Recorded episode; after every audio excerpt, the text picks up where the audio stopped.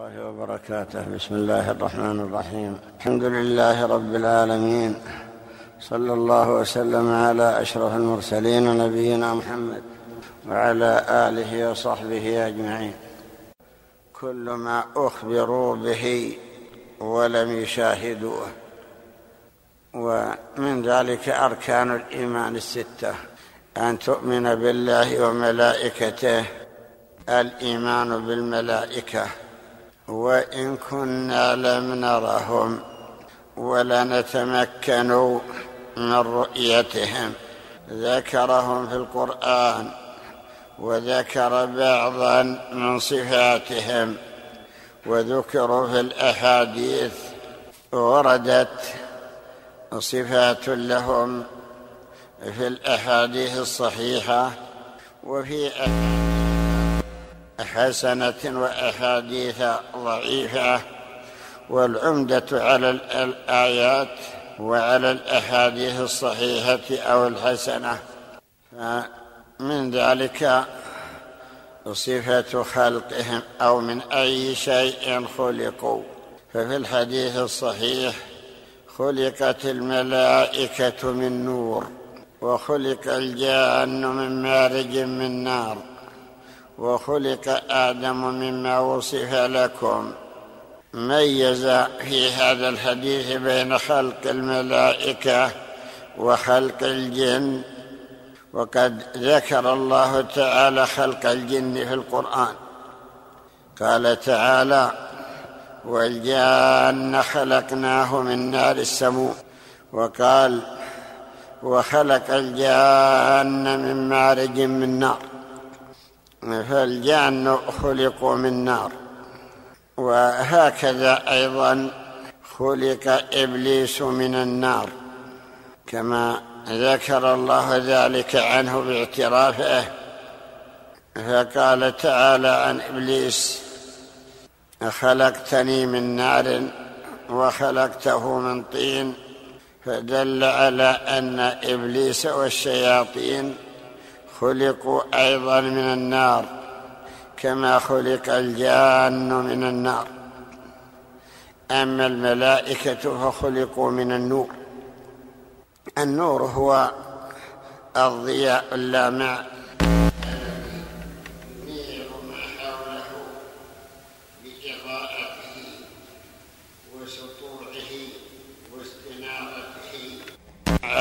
كما هو معروف. وقد سمى الله تعالى القمر نورا والشمس ضياء فالقمر ينير في الليالي المظلمة.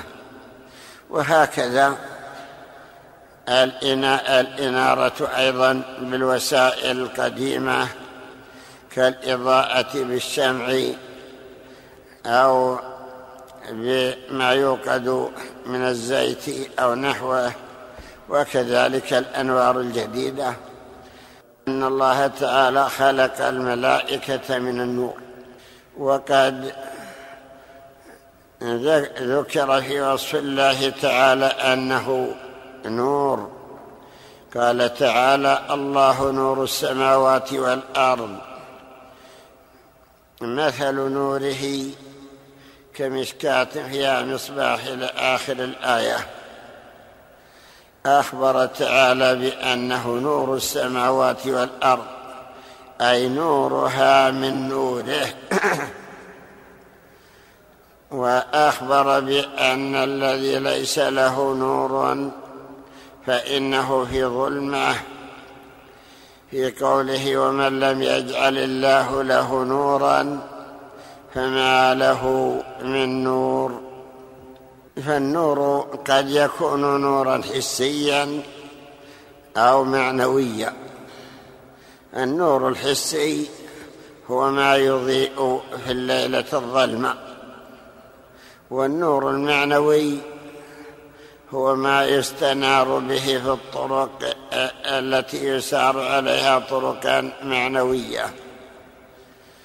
وقد ذكر الله تعالى أن الكفر نور وأن الإيمان أن الكفر ظلمات وأن الإيمان نور وضياء أي من الجهل إلى العلم. فالجهل ظلمة والعلم نور. يخرجهم من الكفر إلى الإيمان. الله تعالى بهذه الأنوار. وكذلك سئل النبي صلى الله عليه وسلم هل رأيت ربك؟ فقال نور أن أراه. أي كيف أراه واحتجب بهذه الأنوار؟ نور أن أراه. وفي رواية رأيت نورا.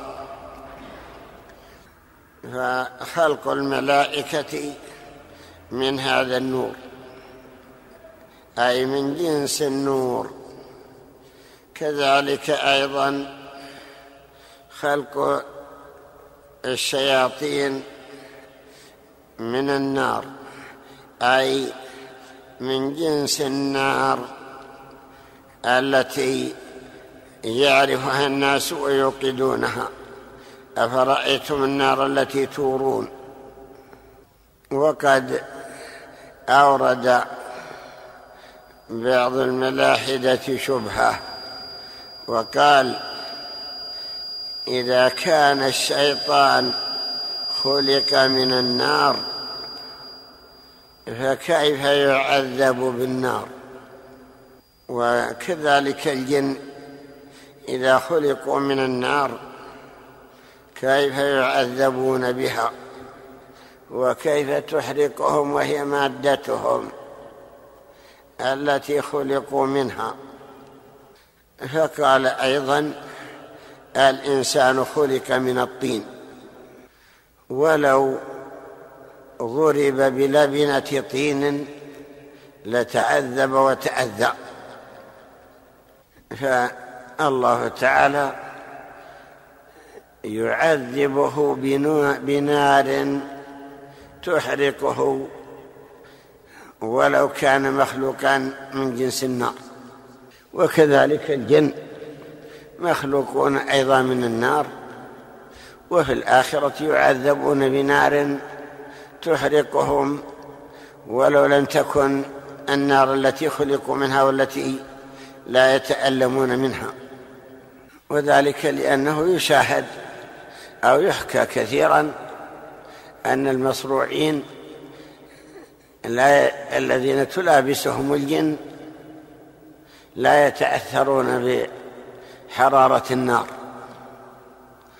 وذلك لأنهم خلقوا منها. ولكن نار الآخرة ليست من جنس نار الدنيا.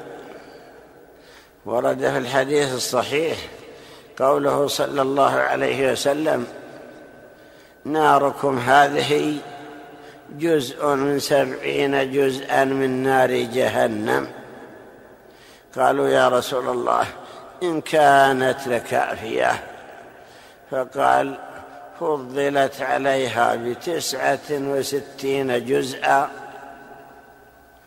كلهن مثل حرها. معلوم أن نار الدنيا تحرق ما يوضع فيها حتى الحديد يذوب فيها. فإذا فضلت بتسعة وستين جزءا تضاعف حرها واشتد حرها فيكون الذين يعذبون بها ولو كانوا خلقوا منها لا بد أنهم يتألمون. ولا بد أنهم يحترقون فيها كما يحترق من دخلها من كفر وعصى من الإنس. نؤمن بأن الله تعالى خلق الملائكة من النور ونؤمن أيضا بأن لهم القدرة على أن يتمثلوا بصور تناسبهم وإن كنا لا نراهم على هيئتهم التي خلقوا عليها.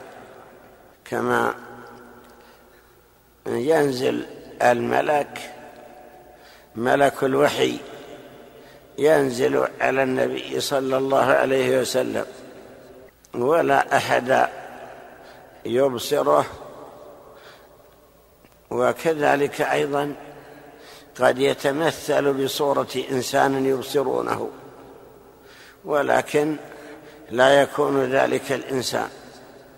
فيتمثل بصورة رجل يقال له دحية بن خليفة الكلبي ويعتقدون أنه هو وإذا هو الملك.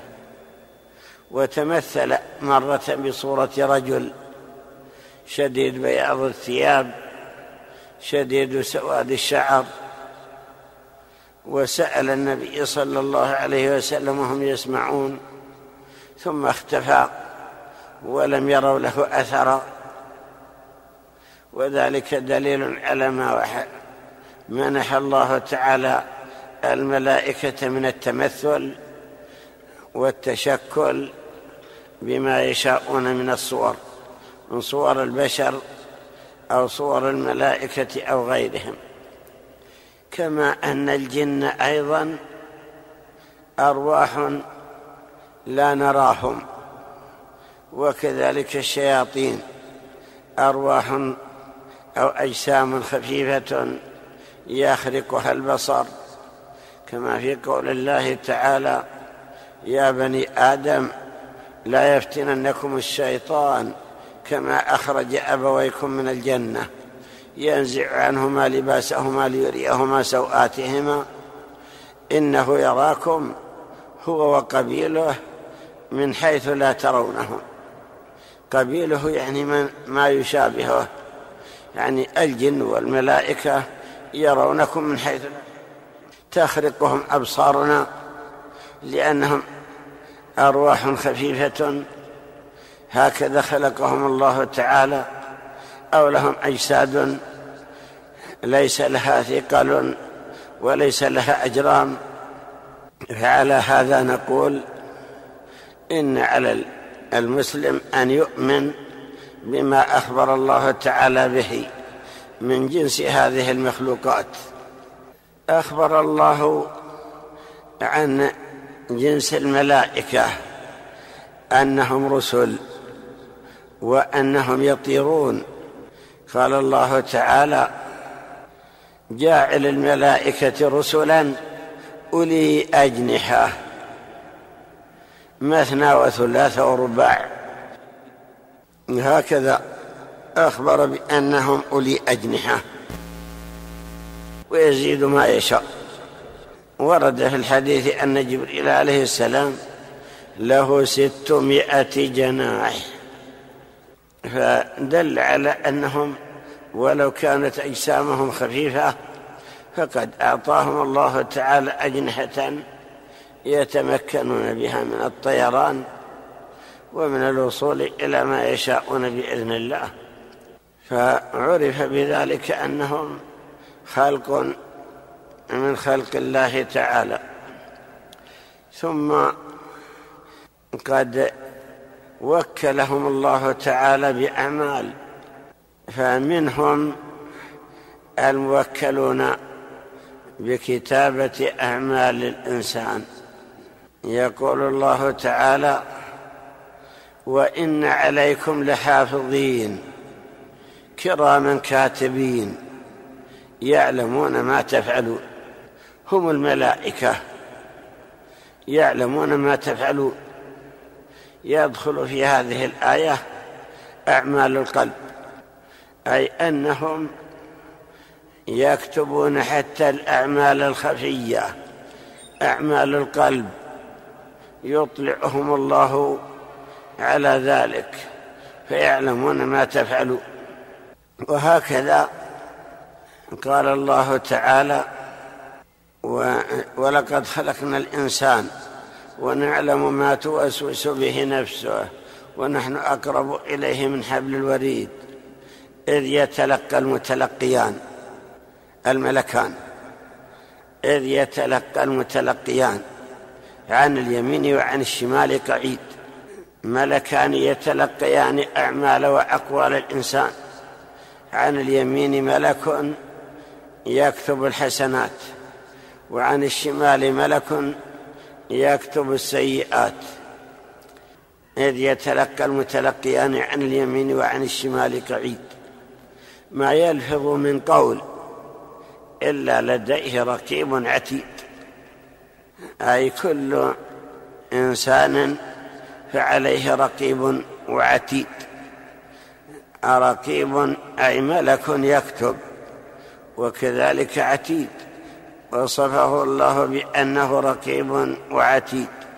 وقيل إنهما ملك الحسنات رقيب والسيئات عتيد أو كلاهما رقيب عتيد. ففي هذا دليل على أن من الملائكة من وكلوا بحفظ أعمال بني الإنسان ومراقبته أن يكتب ما يعمل. وذكر في بعض الأحاديث أن ملك الحسنات أمير على ملك السيئات بحيث أنه متى عمل سيئة لا يكتبها ملك السيئات إلا بعدما يأمره ملك الحسنات. يقول له اصبر لعله أن يستغفر لعله أن يتوب. لعله أن يأتي بحسنات هذه السيئات. إن الحسنات يذهبن السيئات. فإذا أصر كتبت تلك السيئة. وإذا عمل سيئة بعدها فهكذا. في رواية تعاقبون فيكم. ملائكة بالليل وملائكة بالنهار. فيجتمعون في صلاة العصر. وفي صلاة الفجر. ينزل ملائكة النهار في صلاة الفجر. ويجتمعون مع ملائكة الليل في صلاة الفجر. فيصعد الذين باتوا فيكم أي ملائكة الليل. ثم ينزل ملائكة الليل في صلاة العصر. فيجتمعون مع ملائكة النهار. فيصعد ملائكة النهار. هؤلاء الملائكة حفظه يحفظون الإنسان مما لم يقدر عليه. يقول الله تعالى له معقبات من بين يديه ومن خلفه يحفظونه من أمر الله. هؤلاء المعقبات هم الملائكة الذين يتعاقبون فيكم. معقبات أن يأتي هؤلاء عاقب هؤلاء يحفظونه بأمر الله. فيقول في بعض الروايات لو تخلوا عن حفظه. لاختطفته الشياطين واختطفته الجن والهوام والسباع ونحوها من الأعداء. ولكن الله يحفظه وقد وكل من يحفظه بأمره. وأصل الحفظ من الله تعالى. قال الله تعالى قل من يكلأكم بالليل والنهار من الرحمن. يكلأكم يعني يحرسكم ويحفظكم بالليل والنهار من الرحمن أي بأمر الرحمن. فهذا جنس من الملائكة وكلهم الله تعالى بحفظ بني آدم إذا جاء القدر. الذي كتبه الله خلوا بينه وبينه. وأما ما لم يقدر فإنهم يحفظونه منه. أما جنس الملائكة فإنهم خلقوا لعبادة ربهم ولهذا وصفوا بقوه العبادة. يقول الله تعالى وله من في السماوات ومن في الأرض ومن عنده. لا يستكبرون عن عبادته ولا يستحسرون. يسبحون الليل والنهار لا يفترون. أي وصفوا بأنهم عنده أي بقربه في السماوات ومن عنده وصفوا بأنهم لا يستكبرون لا يتكبرون عن العبادة ولا يستحسرون أي لا يحسرون ولا يتعبون ولا يكلون ولا يملون من العبادة يسبحون الليل والنهار أي وقتهم كله لا يفترون أي لا يتعبون. هذا جنس الملائكة وهذه وظائفهم وأعمالهم. ورد في حديث مر بنا أيضا أن النبي صلى الله عليه وسلم قال أطت السماء وحق لها أن تأط. ما فيها موضع أربع أصابع إلا وملك قائم أو راكع أو ساجد. أي ليس فيها فراغ ولا موضع أصابع. بل كل السماوات مشغولة بالملائكة الذين خلقوا ما بين راكع وساجد وقائم وقاعد وعابد. وصفوا بأن منهم ملائكة سجود منذ أن خلقوا إلى أن تقوم الساعة وهم سجود أو ركوع. وأنه إذا كان يوم القيامة يقولون يا ربنا سبحانك ما عبدناك حق عبادتك إلا أننا لم نشرك بك شيئا. ما عبدناك حق عبادتك. لأنهم عرفوا عظمة الرب تعالى وعرفوا منته على خلقه. واعترفوا بأنه أهل أن يعبد وأهل أن يركع له ويسجد. فهكذا كان اعترافهم. وبكل حال فإن الملائكة الذين أمرنا بأن نؤمن بهم ونصدق بهم خلقهم دليل على عظمة من خلقهم.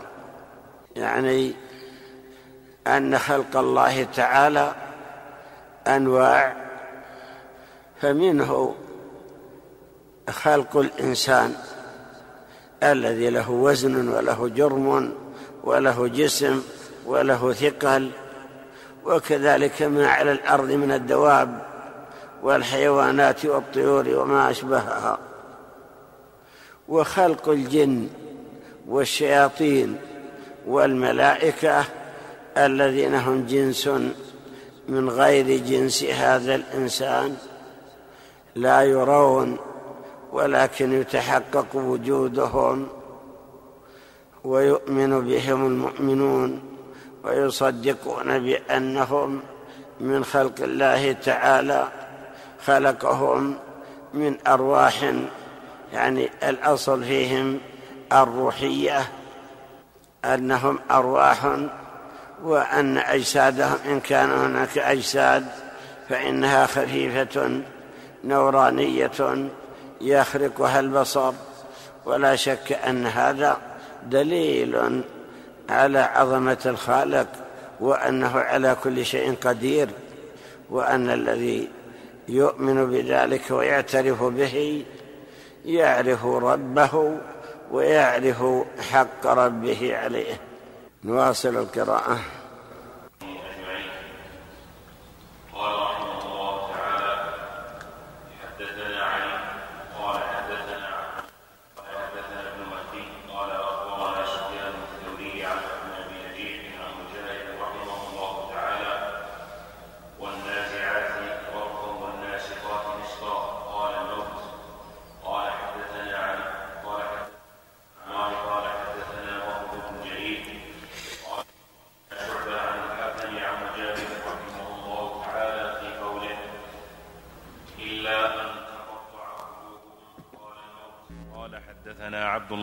محمد بن عبيد قال حدثنا أبو حاتم قال حدثنا هشام بن عمار قال حدثنا الوليد قال قال زهير رحمه الله تعالى في مقام أمين قال أمنوا فيه من الموت قال وحدثنا فضيل بن عبد الوهاب قال حدثنا النضر بن إسماعيل ابن إسماعيل رحمه الله في قوله تعالى كلوا واشربوا هنيئا قال لا يموتون.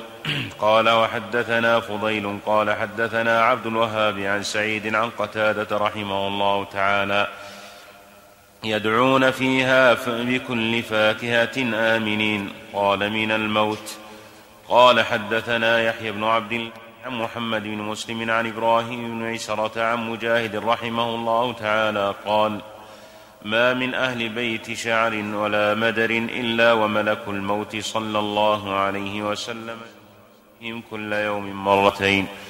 قال حدثنا أحمد بن محمد بن شريح قال حدثنا محمد بن رافع قال حدثنا إسماعيل قال حدثنا عبد الصمد.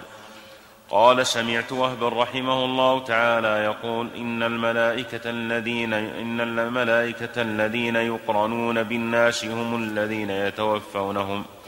ثم قرأ. ولو ترى إذ الظالمون في غمرات الموت والملائكة باسقوا أيديهم أخرجوا أنفسكم إلى آخر الآية. فقيل لوهب رحمه الله تعالى أليس قد قال الله تعالى؟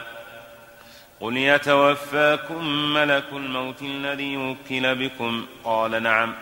إن الملائكة إذا توفوا أنفسنا دفعوها إلى ملك الموت وهو كالعاقب يعني العشار الذي يؤدي يؤدى إليه من يؤدي إليه من تحته.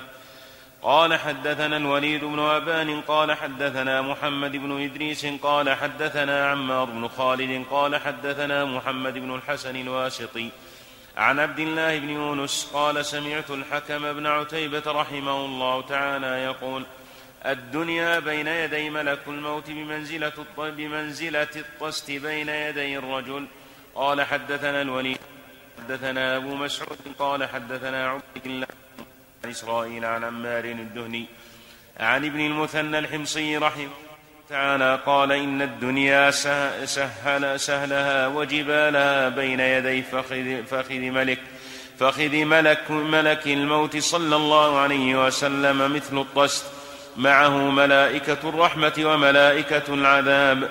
وقال غيره قال عمار فسألته إذا كانت ملحمة. قال السيف مثل البرق قال يدعوها يدعوها فتأتيه قال حدثنا الوليد قال قرأت على يحيى بن عبد الملك.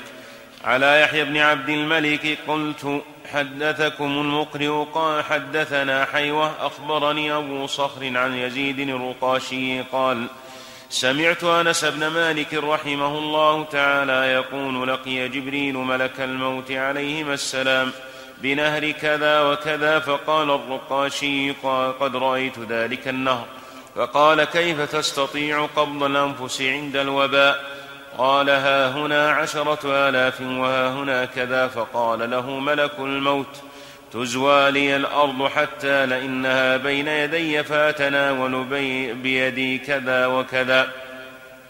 قال حدثنا محمد بن سال قال حدثنا الوليد بن سلمة الدمشقي قال حدثنا ثور بن يزيد عن خالد بن معدان عن معاذ بن جبل رضي الله عنه قال إن الملك إن لملك إن لملك الموت حربة.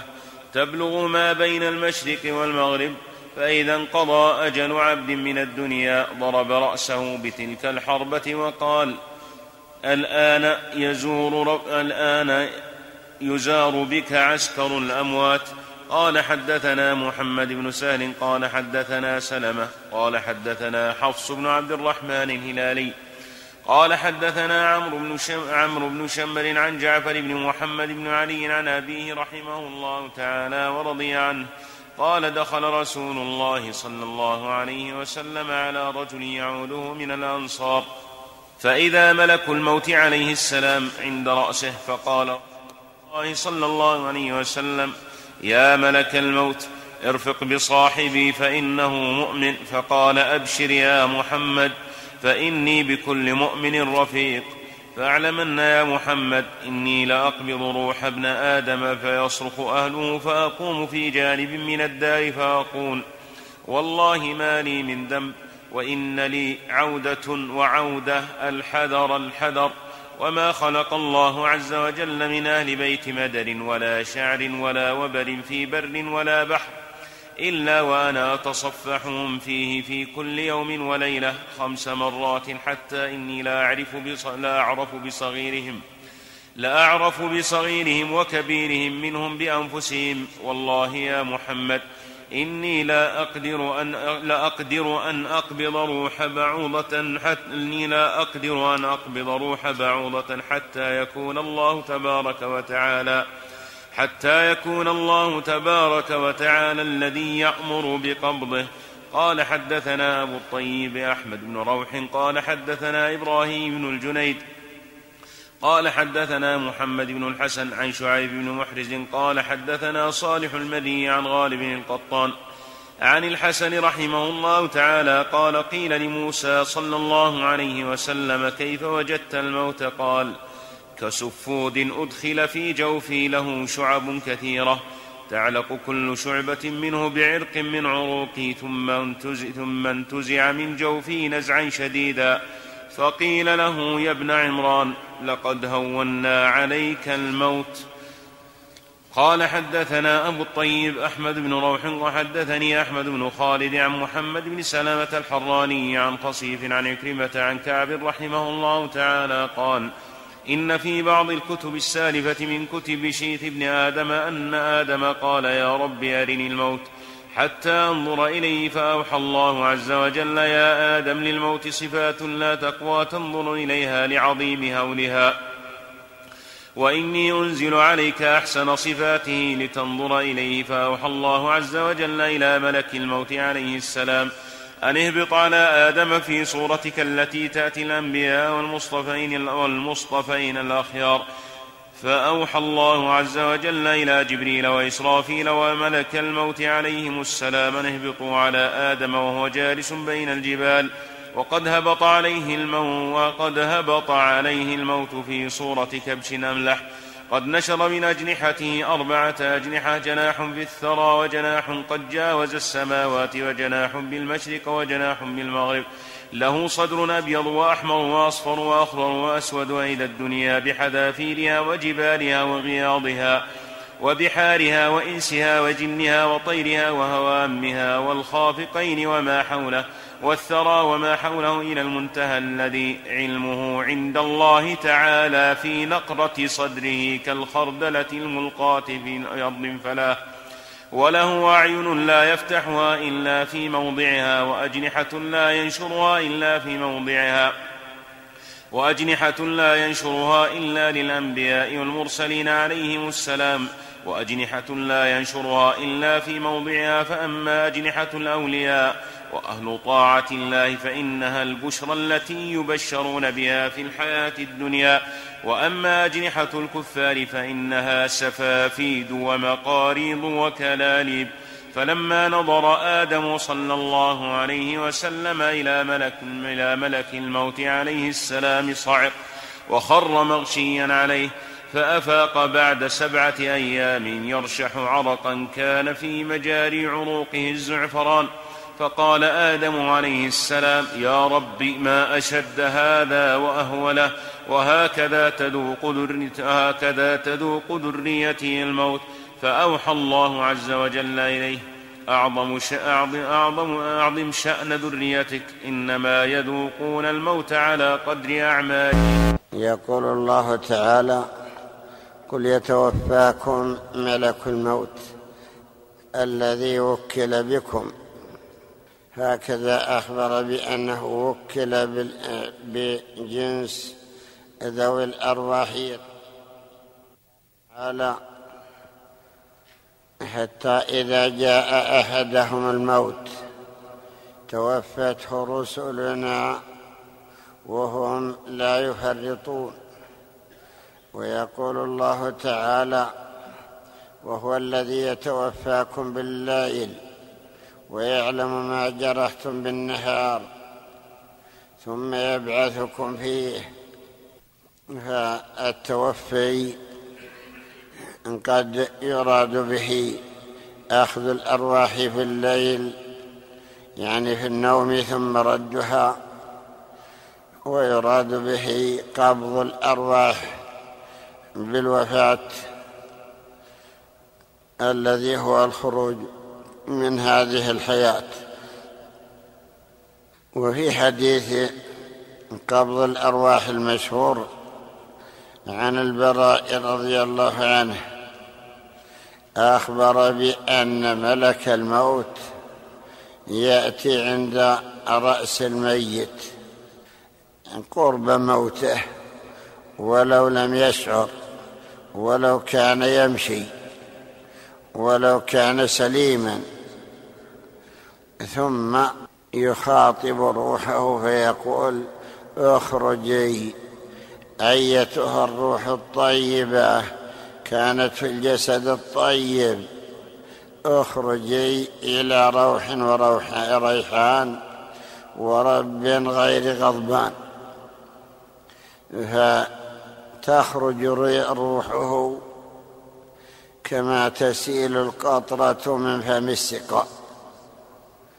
وفي رواية تسل روحه كما تسل الشعرة من العجين أي لا يتأثر بها. وذكر في الكافر أنه يقال له اخرجي أيتها الروح الخبيثة كانت في الجسد الخبيث اخرجي إلى سخط من الله وغضب. فتتفرق روحه بجسده فينتزعها منه كما ينتزع السفود من الصوف المبلول.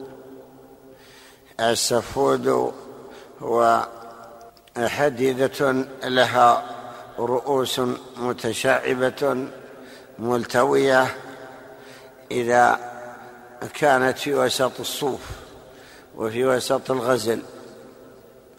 صعب تخليصها منه فلا تنزع منه إلا بعدما تتقطع تلك الشعرات وذلك الغزل قطعا شديدة فهكذا هذه الروح في جسد الكافر تتعلق بعروقه وبلحمه وبدمه فلا تخرج إلا بشدة. قد فسر بذلك أول سورة النازعات والنازعات غرقا والناشطات نشطا. فقيل إن النازعات أرواح الكفار تنزع نزعا والناشطات نشط أرواح المؤمنين تنشط أي تسل ولا يحس بألم فيها. لا شك أن هذا بأمر الله تعالى ومع ذلك فقد يشدد الموت على بعض الصالحين وتكون الحكمة في ذلك زيادة ثوابه وكثرة حسناته وتكفير سيئاته ورد في حديث المؤمن يموت بعرق الجبين. قيل معناه أنه يشدد عليه الموت حتى يعرق جبينه من الألم ومن الشدة وفسر بغير ذلك. وروي أنه صلى الله عليه وسلم في آخر حياته أو عند الموت أخذ يبل يديه ويمسح وجهه ويقول اللهم أعني على الموت أو هون علي الموت أو أعني على الموت أهون علي سكراته. فيدل على أن الموت شديد يعني خروج الروح من الجسد. هذه الروح التي تعمر هذا الجسد. إذا خرجت منه بقي الجسد جثة ليس فيه حركة وليس فيه إحساس مع أنه لم يتغير لم يتغير من أصله. لو وزن قبل الموت بلحظة ثم وزن بعد خروج روحه ما ظهر فرق بين الحالتين. وهكذا أيضا غيره من الحيوانات. لما ذكر الله تعالى أن الأرواح في هذه الأجساد ذكر أنها تحشر إلى الله وتموت. وما من دابة في الأرض ولا طائر يطير بجناحيه إلا أمم أمثالكم ما فرطنا من الكتاب من شيء ثم إلى ربهم يحشرون. فجميع الدواب أيضا تموت كما يموت الإنسان وموتها بخروج الروح التي كانت فيها وليس يظهر أثرها. لو وزن مثلا الكبش قبل ذبحه أو قبل موته ثم وزن بعد موته ما ظهر هناك فرق؟ إلا فرق ذلك الدم الذي خرج بعد ذبحه. وإذا مات حتف انفه دون أن يذكى لم يصل هناك فرق. فدل على أن هذه الروح خفيفة ليس لها تأثير في ثقله وزنه ومع ذلك فإنها تتألم وتتنعم وتحس ويكون لها إحساس بعد الموت. وبعد مفارقتها لجسدها. في حديث البراء المشهور أن النبي صلى الله عليه وسلم قال إن المؤمن إذا كان في إقبال من الآخرة وانقطاع من الدنيا نزل عليه ملائكة بيض الوجوه معهم أكفان من الجنة وحنوط من الجنة وياسمين من الجنة فيجلسون منه مد البصر. فيأتيه ملك الموت فيقول أيتها الروح الطيبة؟ إن كانت في الجسد الطيب اخرجي إلى روح وريحان ورب غير غضبان. فتسل روحه كما تسل الشعرة من العجين فإذا أخذها لم يدعها في يده طرفة عين حتى يجعلها في تلك الأكفان وفي ذلك الحنوط والياسمين ويخرج منها كأطيب رائحة وجدت على ظهر الدنيا ثم يصعدون بها ولا يمرون بملأ من الملائكة إلا سألوهم هذه الروح فيقولون فلان ابن فلان بأحسن أسمائه التي كانوا يسمونه بها في الدنيا. وذكر في الكافر ضد ذلك نعوذ بالله. فهذا دليل على أن الملائكة يقبضون الأرواح أنهم ينعمونها أو يعذبونها وأنها تحس بالألم أو تحس بالعذاب وأنها تتأثر بذلك وإن كانت قد فارقت الجسد. وأما الجسد فإنه لا يبقى له إحساس في الظاهر بل يفنى ويكون ترابا وعظاما ورفاتا إلى أن يأذن الله تعالى بإعادته كما يشاء. ثم قد يقال إن الدنيا واسعة وإن الأرض مترامية الأطراف وإننا نشاهد أن إنسانا يموت في المشرق وآخر يموت في المغرب أو عشرات يموتون في لحظة واحدة فكيف يكون ملك الموت في هذا وفي هذا؟ كيف يكون في الشرق وفي الغرب وهو ملك واحد في لحظة واحدة؟ سمعنا ما ذكر عنه أن الله زواله الأرض. حتى كأنها الطست. الإناء الذي تغسل فيه الثياب هذا الطست يعني شيء يسير بين يديه فله قدرة على أن يقبض مئة ألف في لحظة واحدة وفي طرفة واحدة يقبضها كما يشاء. وكذلك أيضا معه ملائكة الملائكة الذين يقبضون أيضا الأرواح. توفته رسلنا وهم لا يفرطون. وفي الآية التي سمعنا قول الله تعالى والملائكة باسطوا أيديهم أخرجوا أنفسكم اليوم تجزون عذاب الهون. يخاطبون هؤلاء الذين حضرهم الموت. أخرجوا أنفسكم يعني أرواحكم. فيخرج فتخرج أرواحهم فتقبضها هؤلاء الملائكة. ففي بعض الروايات أن ملك الموت يقبضها ثم تأخذها منه تلك الملائكة فيجعلونها في تلك الأكفان وذلك الحنوط ونحوه. وفي بعضها أن الملائكة تقبض الأرواح من هنا ومن هنا وإذا قبضت الأرواح فإنه يقبضها منهم وله التمكن من ذلك.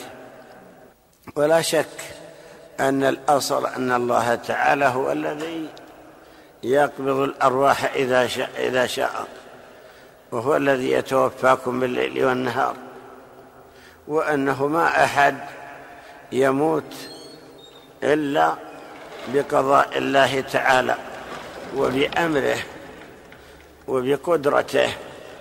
ولذلك سمعنا أن ملك الموت يقول إنني لا أقبض روح بعوضة إلا بإرادة الله تعالى وبأمره وبقدرته وبقضائه. فالله تعالى هو الذي يقبض الأرواح بأمره. قال تعالى الله يتوفى الأنفس حين موتها والتي لم تمت في منامها.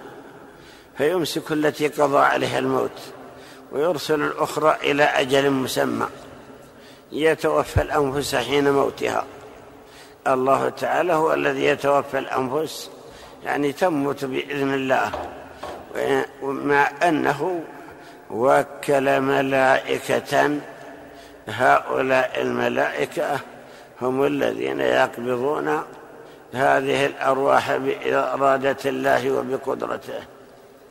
ولا مانع من أن يكون الملك واحدا يقبض المئات في حين واحد بأمر الله تعالى.